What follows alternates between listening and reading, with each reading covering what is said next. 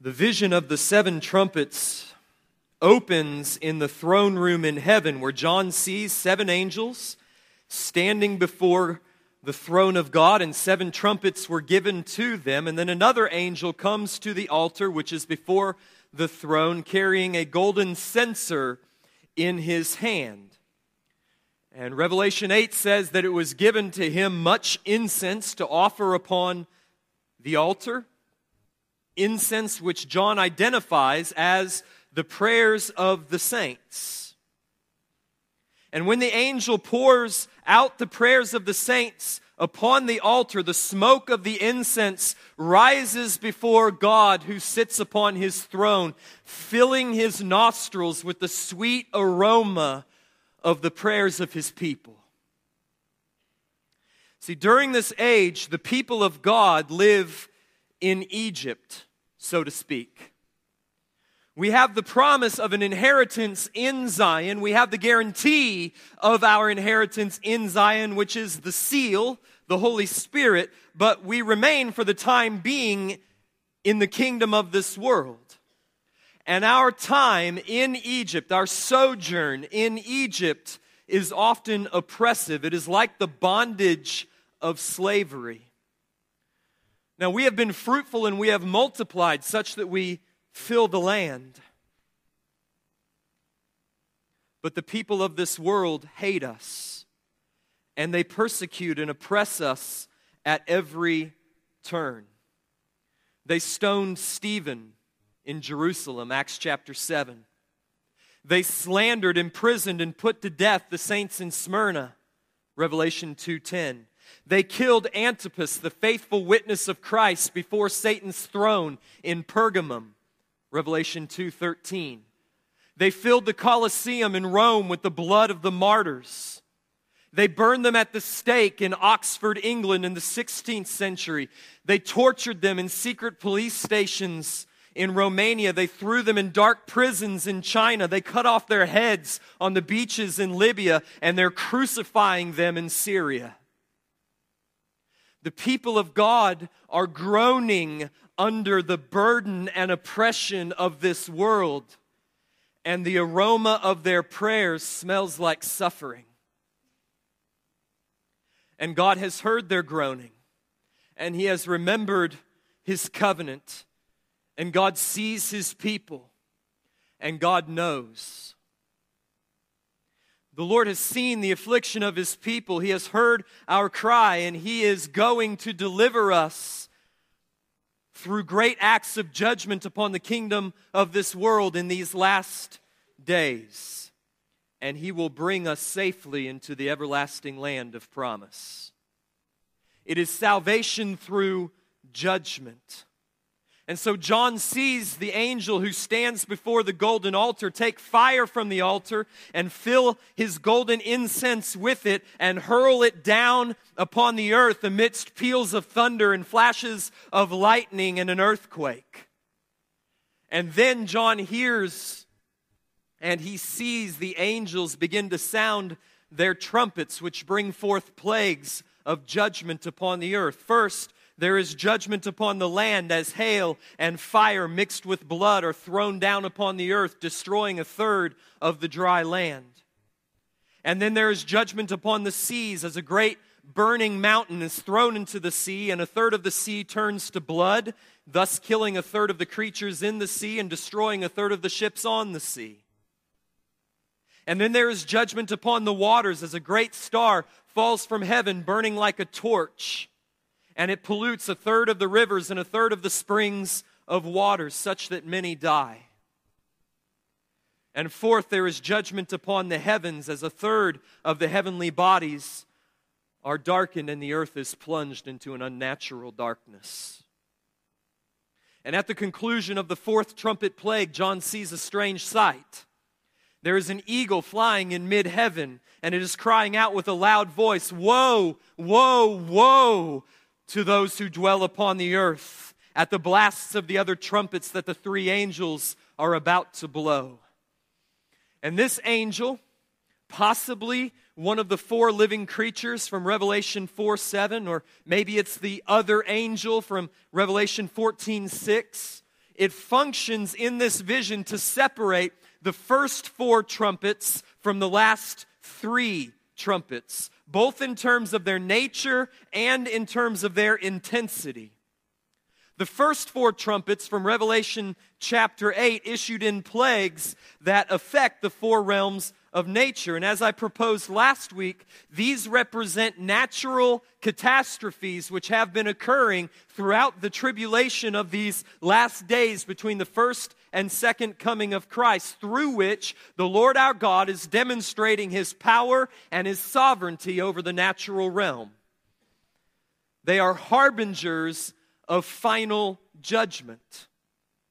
And they are limited during this age. Only a third of the land, only a third of the sea, only a third of the rivers, and only a third of the earth in darkness. And as harbingers of the judgment that is to come at the return of Christ, they ought, they ought, they don't, but they ought to lead men to repentance. But as we shall see at the end of Revelation chapter 9 in a couple of weeks, by and large, they do not. Men in the wickedness and the depravity of their hearts, they just continue in the face of all evidence. They continue to suppress the truth and unrighteousness. And so they see this shaking of the heavens and the earth. They see tsunamis that kill a quarter of a million people in the Indian Ocean. And they see a great earthquake that kills 300,000 and, and renders homeless a million more in Haiti. And they close their eyes and they stop their ears from seeing and hearing the message that these catastrophes convey, which is that there is a God in heaven and he is angry with the sins of men.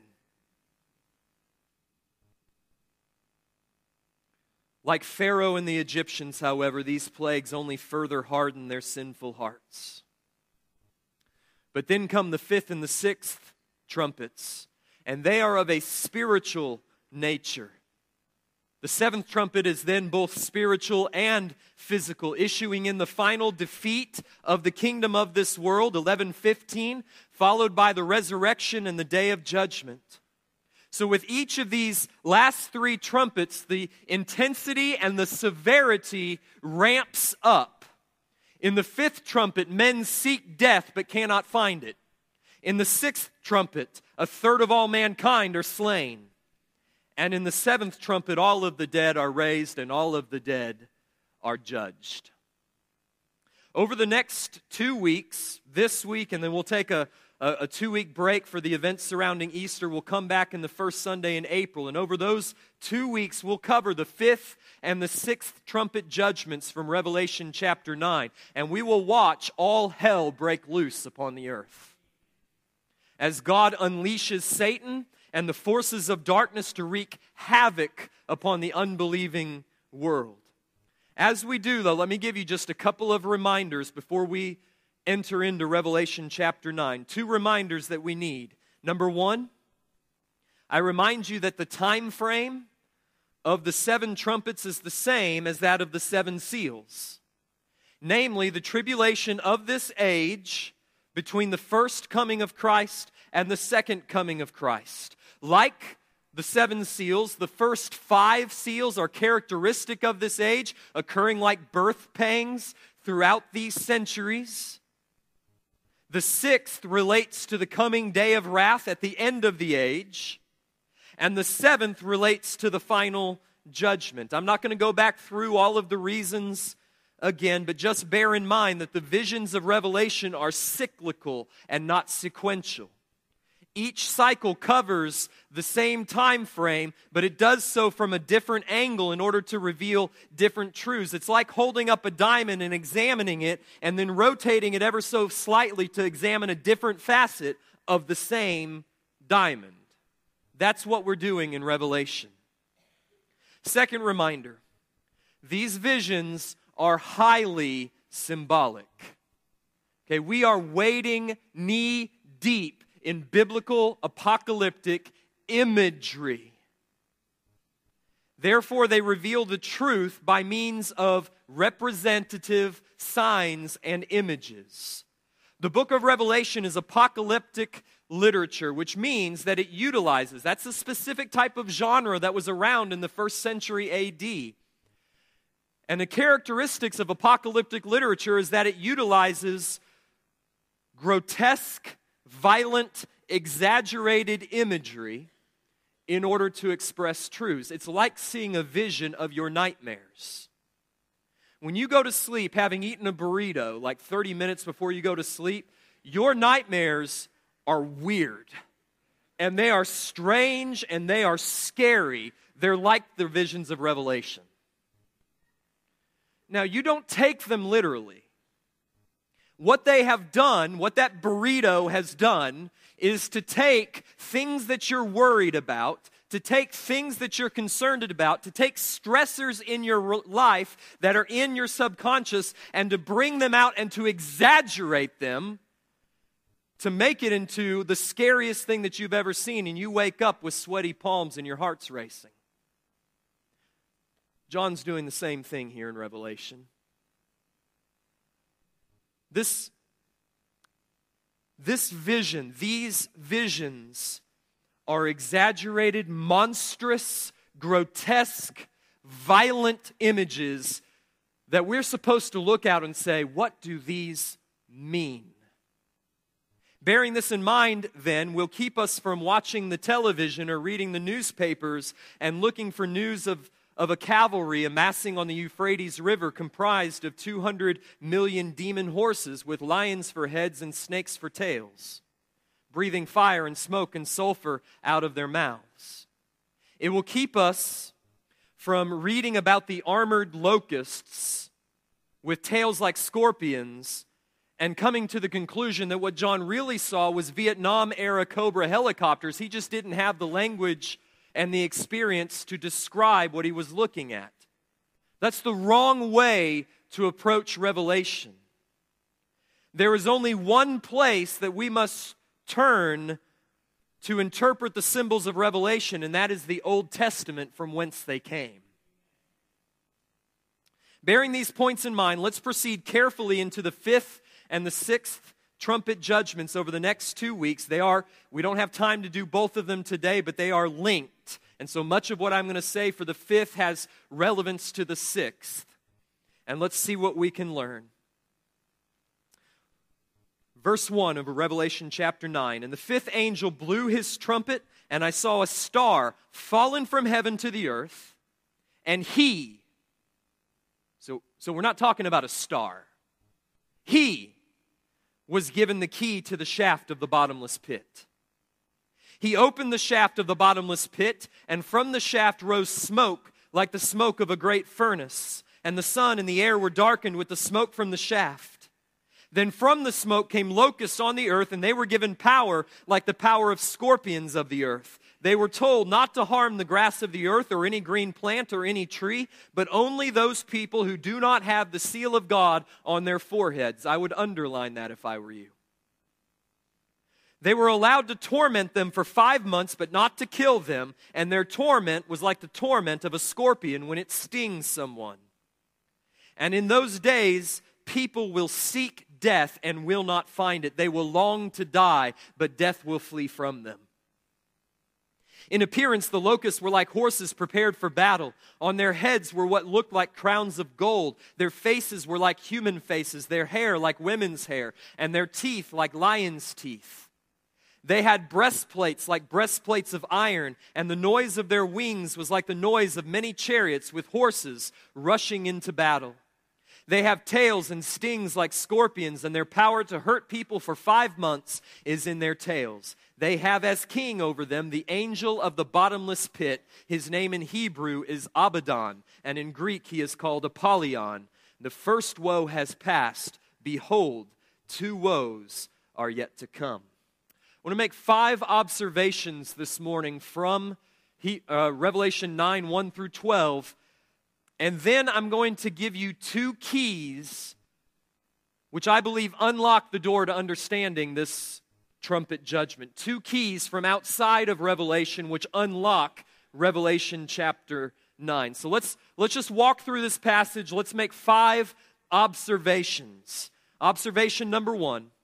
there are two Old Testament passages that form the background to this passage. So, if we want to interpret the images, we have to look to these two Old Testament passages. The first is obviously Exodus chapter 10, verses 13 to 15, the locust plague that God unleashed upon Egypt. So, this plague that is unleashed in the fifth trumpet corresponds to the eighth Egyptian plague, in which the Lord unleashed upon Egypt a dense swarm of locusts that covered the ground and devoured every tree and plant in sight.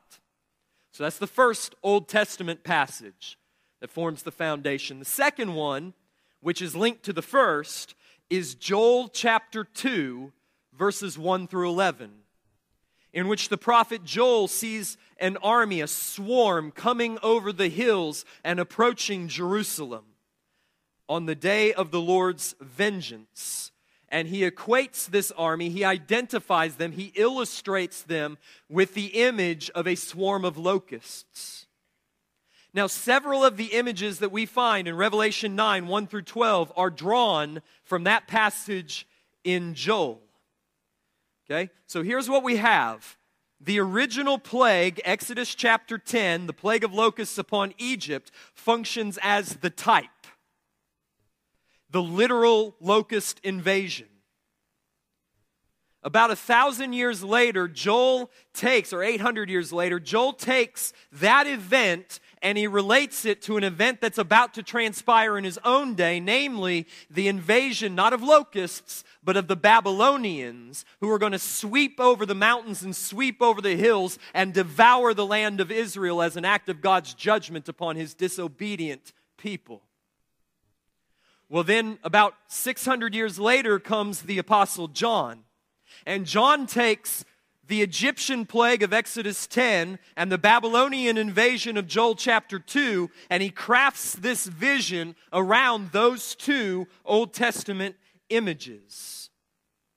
He takes Joel's vision, which was itself based upon the Egyptian plague, and turns it not into, a, not into an actual plague of locusts, nor into an army of Babylonians, but rather now it is an invasion of demons which devour not plants and not trees and not vegetations, but devours men's minds and souls in these last days. Do you see how it's functioning? Observation number two. Although it's debatable, I don't think there's much debate, but if you read around, you'll see a lot of it. I think we are to understand the, the star that falls from heaven to earth and is given the key to the abyss in verse 1 and the king of the demons, the angel of the bottomless pit, whose Hebrew name is Abaddon and whose Greek name is Apollyon, which means destroyer, in verse 11, I think we're to understand them as one and the same creature, a fallen angel whom you know as Satan. I have at least three reasons for thinking this. Okay? The star that falls from heaven, 9 1, that's Satan. The prince of the abyss, the angel of the bottomless pit, that's Satan. Why do I think that? Three reasons. Number one, the language of Revelation 9 1, the star that falls from heaven, is identical to Isaiah 14, which has primary reference to the king of Babylon, but is understood by most interpreters throughout the centuries to have symbolic reference to the fall of Satan from heaven. Let me read it to you Isaiah 14, verses 12 to 15 and see if you can pick out Revelation 9 1. How you are fallen from heaven, O day star, son of the dawn. How you are cut down to the ground, you who laid the nations low. You said in your heart, I will ascend to heaven above the stars of God. I will set my throne on high. I will sit on the Mount of Assembly in the far reaches of the north. I will ascend above the heights of the clouds. I will make myself like the Most High. But you are brought down to Sheol, to the far reaches of the pit. Sound familiar? Second, the language of 9 1 is identical to Jesus' statement in Luke ten eighteen when he says to the 72 who had just returned saying, Even the demons are subject to us in your name. And Jesus says to them immediately, I saw Satan fall like lightning from heaven. Third reason, I think that it's Satan. It's difficult for me to imagine another fallen angel being referred to as king of the demonic horde when Satan is uniformly throughout Scripture identified as the God of this world. Jesus calls him that in John 12 31, and Paul calls him that in 2 Corinthians 4 4. And in Revelation, he's called the great dragon who was thrown down to the earth, and his angels, namely the angels who belong to him, were thrown down with him. Revelation 12 9. So you put the pieces together, and I think it's pretty clear what's going on here. Revelation 9 1, the star that falls from heaven, that's Satan.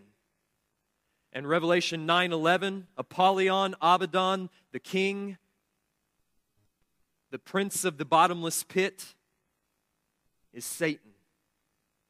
Third observation Who gives Satan access to the pit?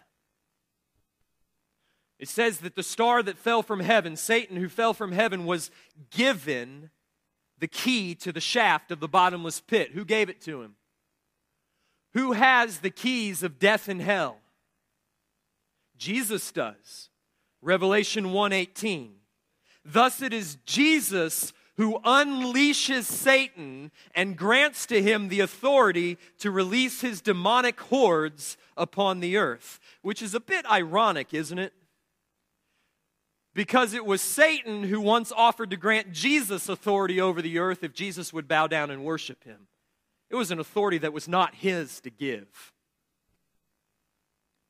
It is the crucified, risen, and exalted Christ who has all authority in heaven and on earth, and he alone has the keys of death and hell, of the abyss and the bottomless pit. Jesus is utterly, absolutely sovereign over Satan and over the realm of evil.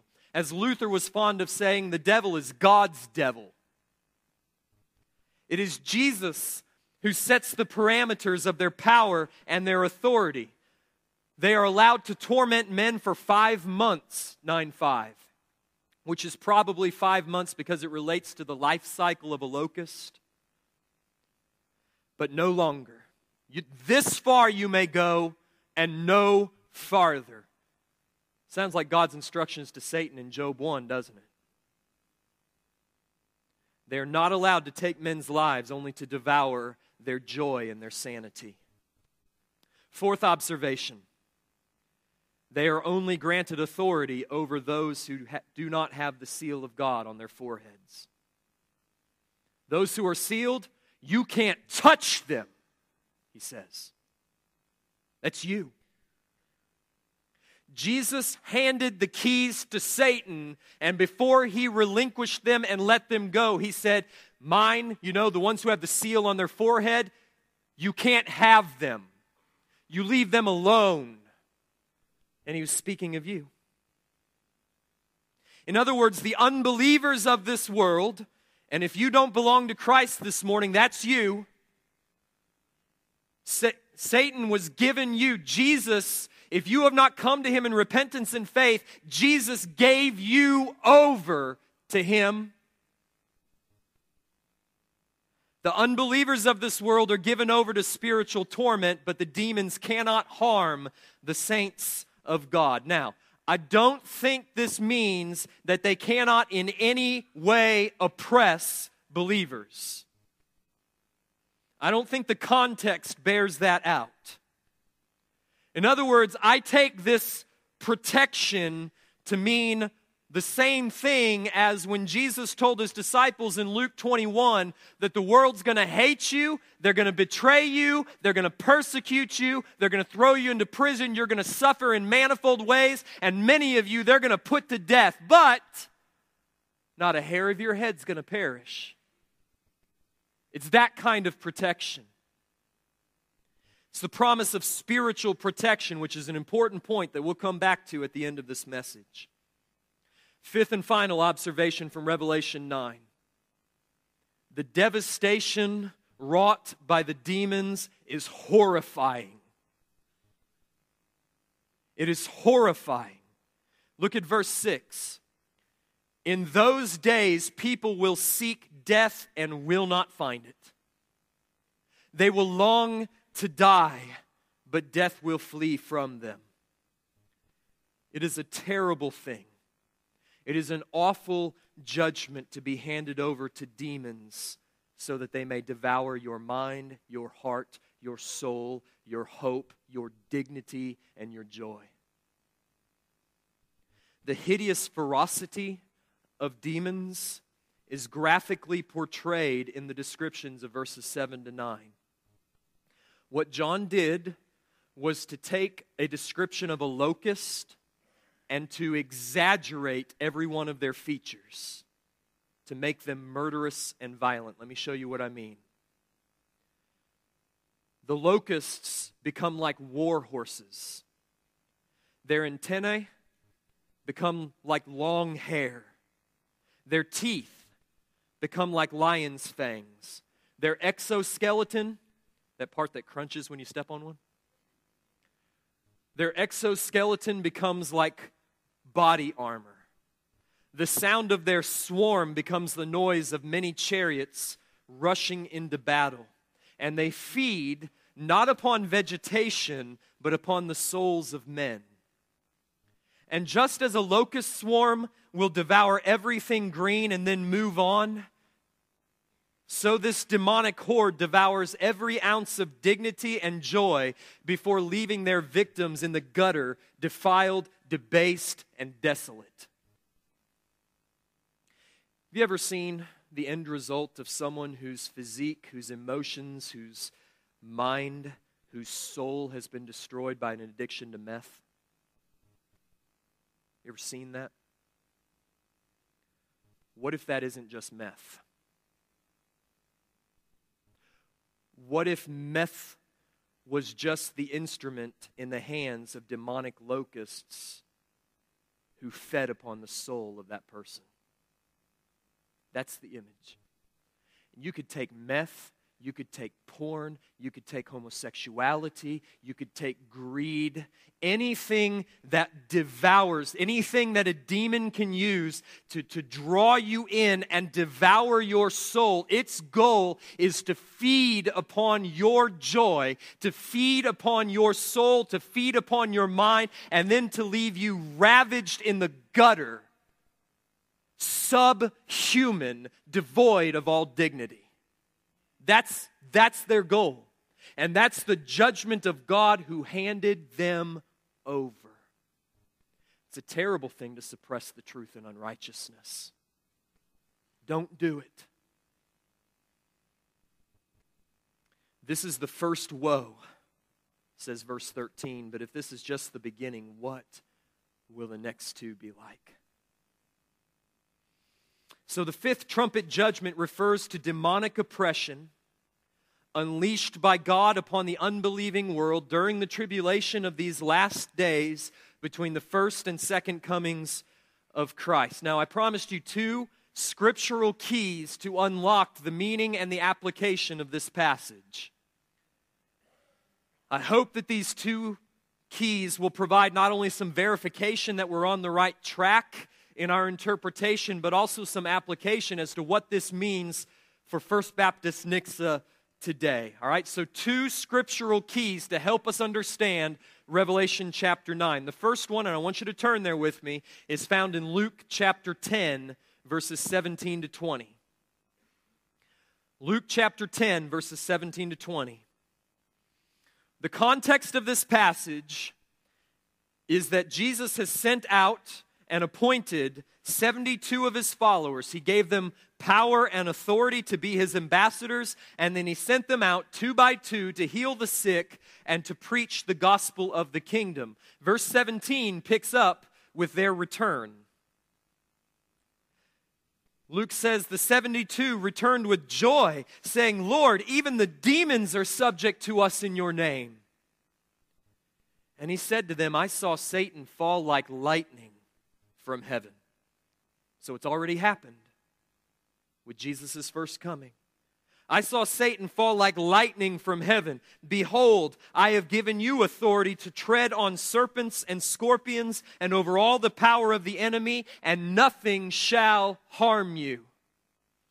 Nevertheless, do not rejoice in this that the spirits are subject to you, but rejoice that your names are written in heaven.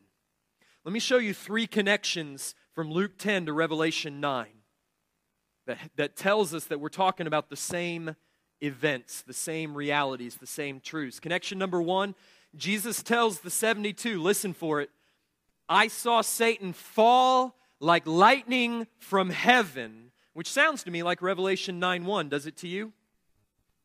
It ought to, because it's identical language.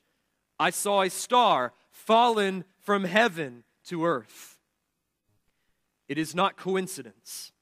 You combine these two verses with Isaiah 14, 12, and I think the connection is unmistakable. The fallen star of Revelation 9 is Satan. Second connection. The way Jesus describes the authority which he has bestowed on his followers, which refers not just to the 72, but to all his followers, to you. Listen to the way he describes the authority that he has bestowed on his followers over the demonic forces. He says, Behold, I have given you authority to tread on serpents and scorpions and over all the power of the enemy. Isn't that interesting? Serpents and scorpions. Does that sound familiar? It ought to. The demons in the fifth trumpet are described metaphorically as having the power of scorpions, 9 3. Tormenting unbelievers as a scorpion torments when it stings someone, 9 5. Having tails and stings like scorpions with the power to hurt in their tails, 9 10. And in the sixth trumpet, which we'll see in a few weeks, John will describe the demon horses as having tails like serpents, which bite and wound and kill, verse 19. So I think that we're right to interpret the locusts of the fifth trumpet and the horses of the sixth trumpet as demons who are active in this age to the end of the age, just like Jesus said they would be in Luke chapter 10. Finally, third connection. Jesus assures his followers that though they tread on serpents and scorpions and over all the power of the enemy, nothing shall harm you. Does that sound familiar? sounds to me like you cannot touch those who have the seal of God on their foreheads. The demon locusts are allowed to harm only those who are unsealed. So there's strong connections between these two texts, Revelation 9 and Luke 10. All right? So what does it mean? How do we apply? Because Jesus provides us with some application that might be missing from Revelation chapter 9, and I'm going to suggest two. Viewing Revelation 9 and the fifth trumpet through the lens of Luke chapter 10 gives us these two applications this morning. Number one, Jesus has granted to you, his Holy Spirit sealed followers, authority to tread on demons. Now, let me tell you what that doesn't mean.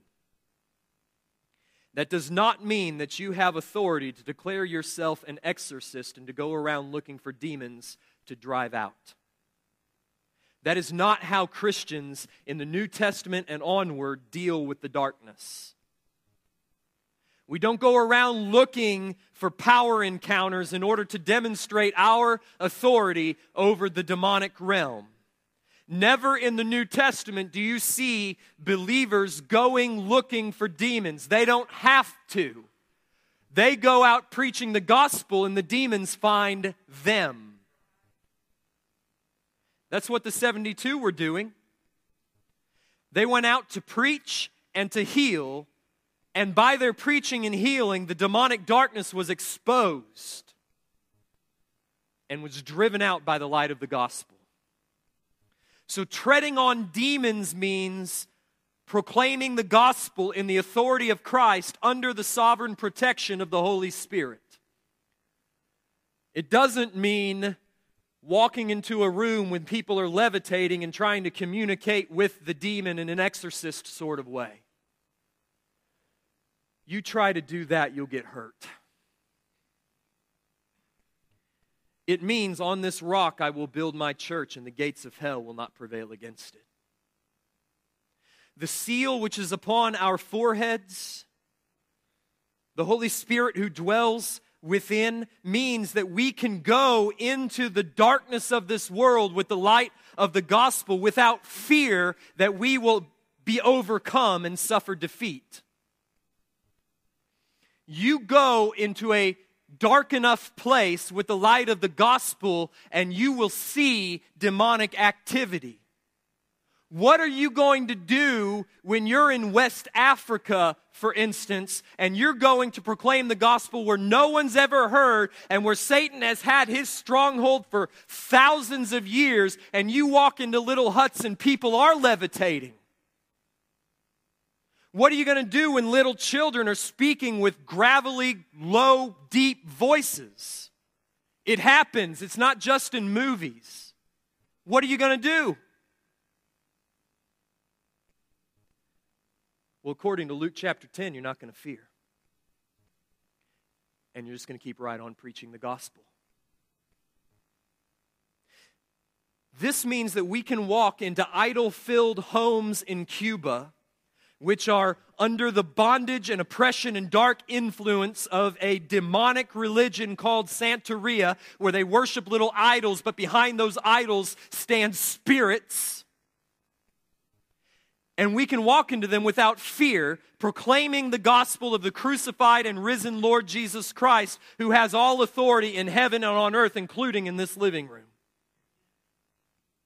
We can tell people that if they will follow Christ, they must forsake their idols and their demons who stand behind them. And if the Spirit opens up their hearts such that they repent and believe the gospel, then we can command whatever darkness resides upon that house that in the name of Jesus Christ and by his blood it must depart. And it will. Revelation 9 understood from this angle is fear destroying, boldness inducing motivation to launch an all out assault upon the dark places of this world with the gospel of Jesus Christ.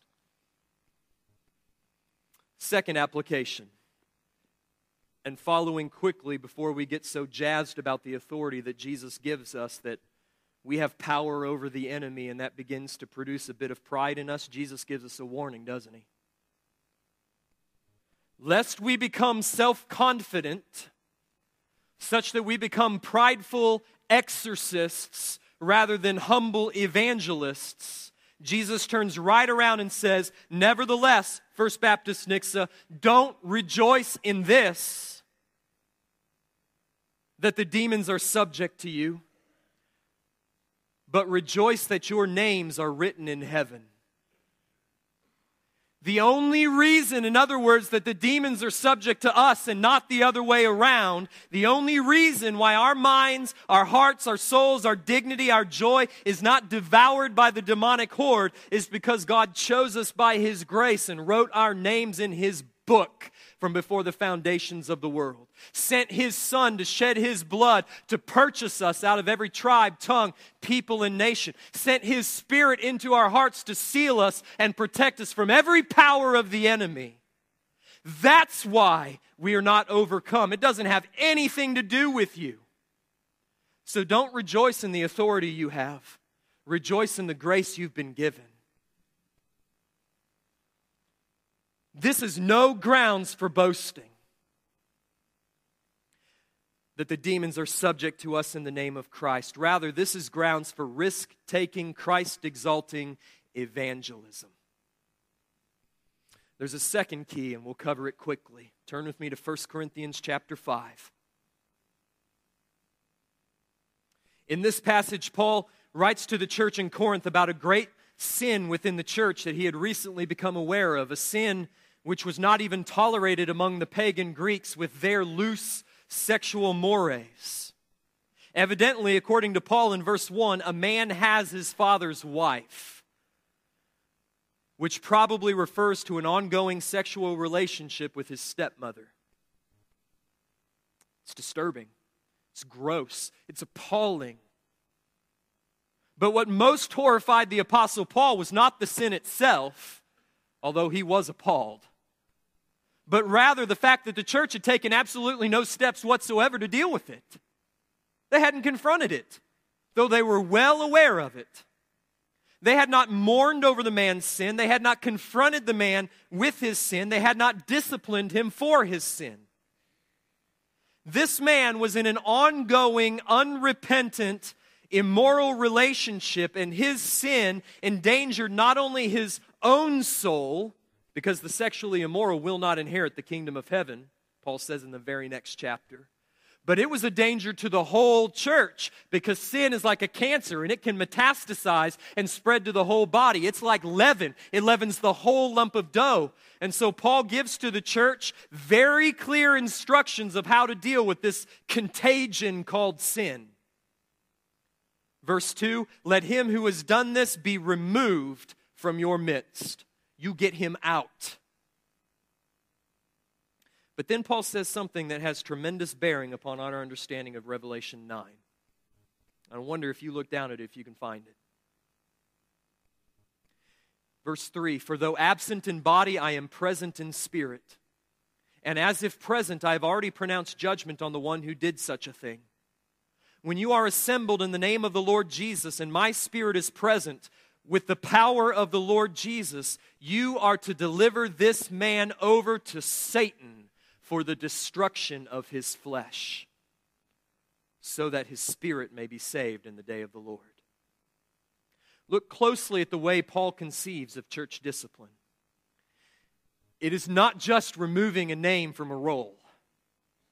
It is delivering an unrepentant sinner over to the power of Satan in order that his flesh will be destroyed, in hope that the destruction of his flesh will provoke him to repentance, that his soul may be saved on the day of the Lord Jesus. Evidently, Paul conceived of the church, not the physical brick and mortar building, but the gathered, spirit indwelt, blood bought saints. He conceived of the church as a spiritual fortress from which there is protection from Satan and the forces of darkness that operate outside of these walls. Do you see it? Is that not exactly what the fifth trumpet judgment is all about? Jesus gave to Satan, to Abaddon, to Apollyon, to the destroyer of flesh the key to the abyss and authorized him to unleash his demonic horde upon the earth. And these demons roam the earth, stinging like scorpions and devouring like locusts, leaving men, including this man in Corinth, debased, defiled, diseased, depraved, and despairing. But they cannot touch the man who has the seal of God upon his forehead. They cannot touch those who are within the church. Evidently, then, the man in 1 Corinthians chapter 5 was not a true believer, for he did not have the seal of God upon his forehead.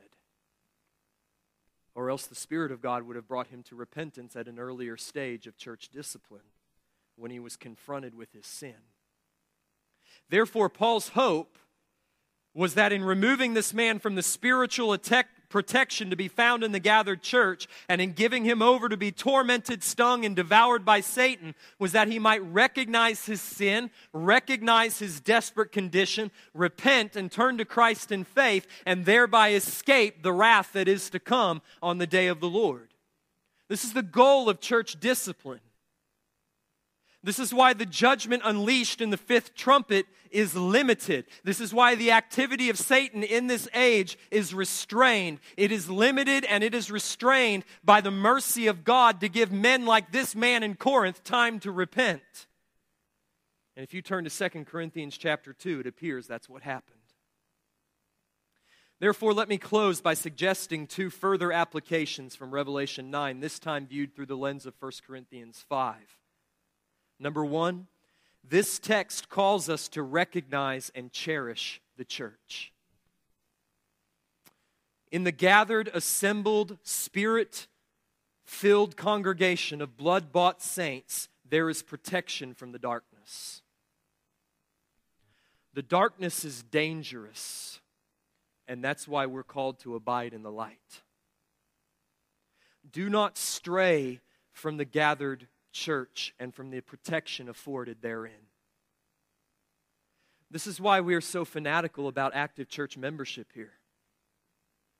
This is why our Constitution will not allow a person to simply slip off into inactivity and still remain a covenant member a move towards inactivity. That is, withdrawing from the fellowship of the church, withdrawing from your connect group, withdrawing from corporate worship. Listen, that is never a move towards God. It is never a move towards spiritual health. It is a move towards darkness, and it is dangerous. And if you go too far towards the darkness, you'll be devoured. Don't do it. Stay in the fortress. Secondly, church de- discipline is about far more than a membership role. It is a tremendously powerful and tremendously sorrowful step which the church must sometimes take. And it is not merely removing a name from a list. It is saying to a person, we can no longer affirm your profession of faith. By your unrepentant sin, you invalidate the claim to be a follower of Christ. We don't think you're sealed. We don't think you're saved from the wrath of God. Rather, we believe that you are under God's wrath, and we plead with you to repent and to flee the wrath that is to come. And if they if they are resistant to that, Church discipline is opening the gates of the fortress and sending such a person out into the darkness where there is weeping and gnashing of teeth. Where there are ferocious, grotesque, depraved demons with all number of weapons at their disposal to devour the souls of men. Do not regard lightly, therefore, the discipline of the church.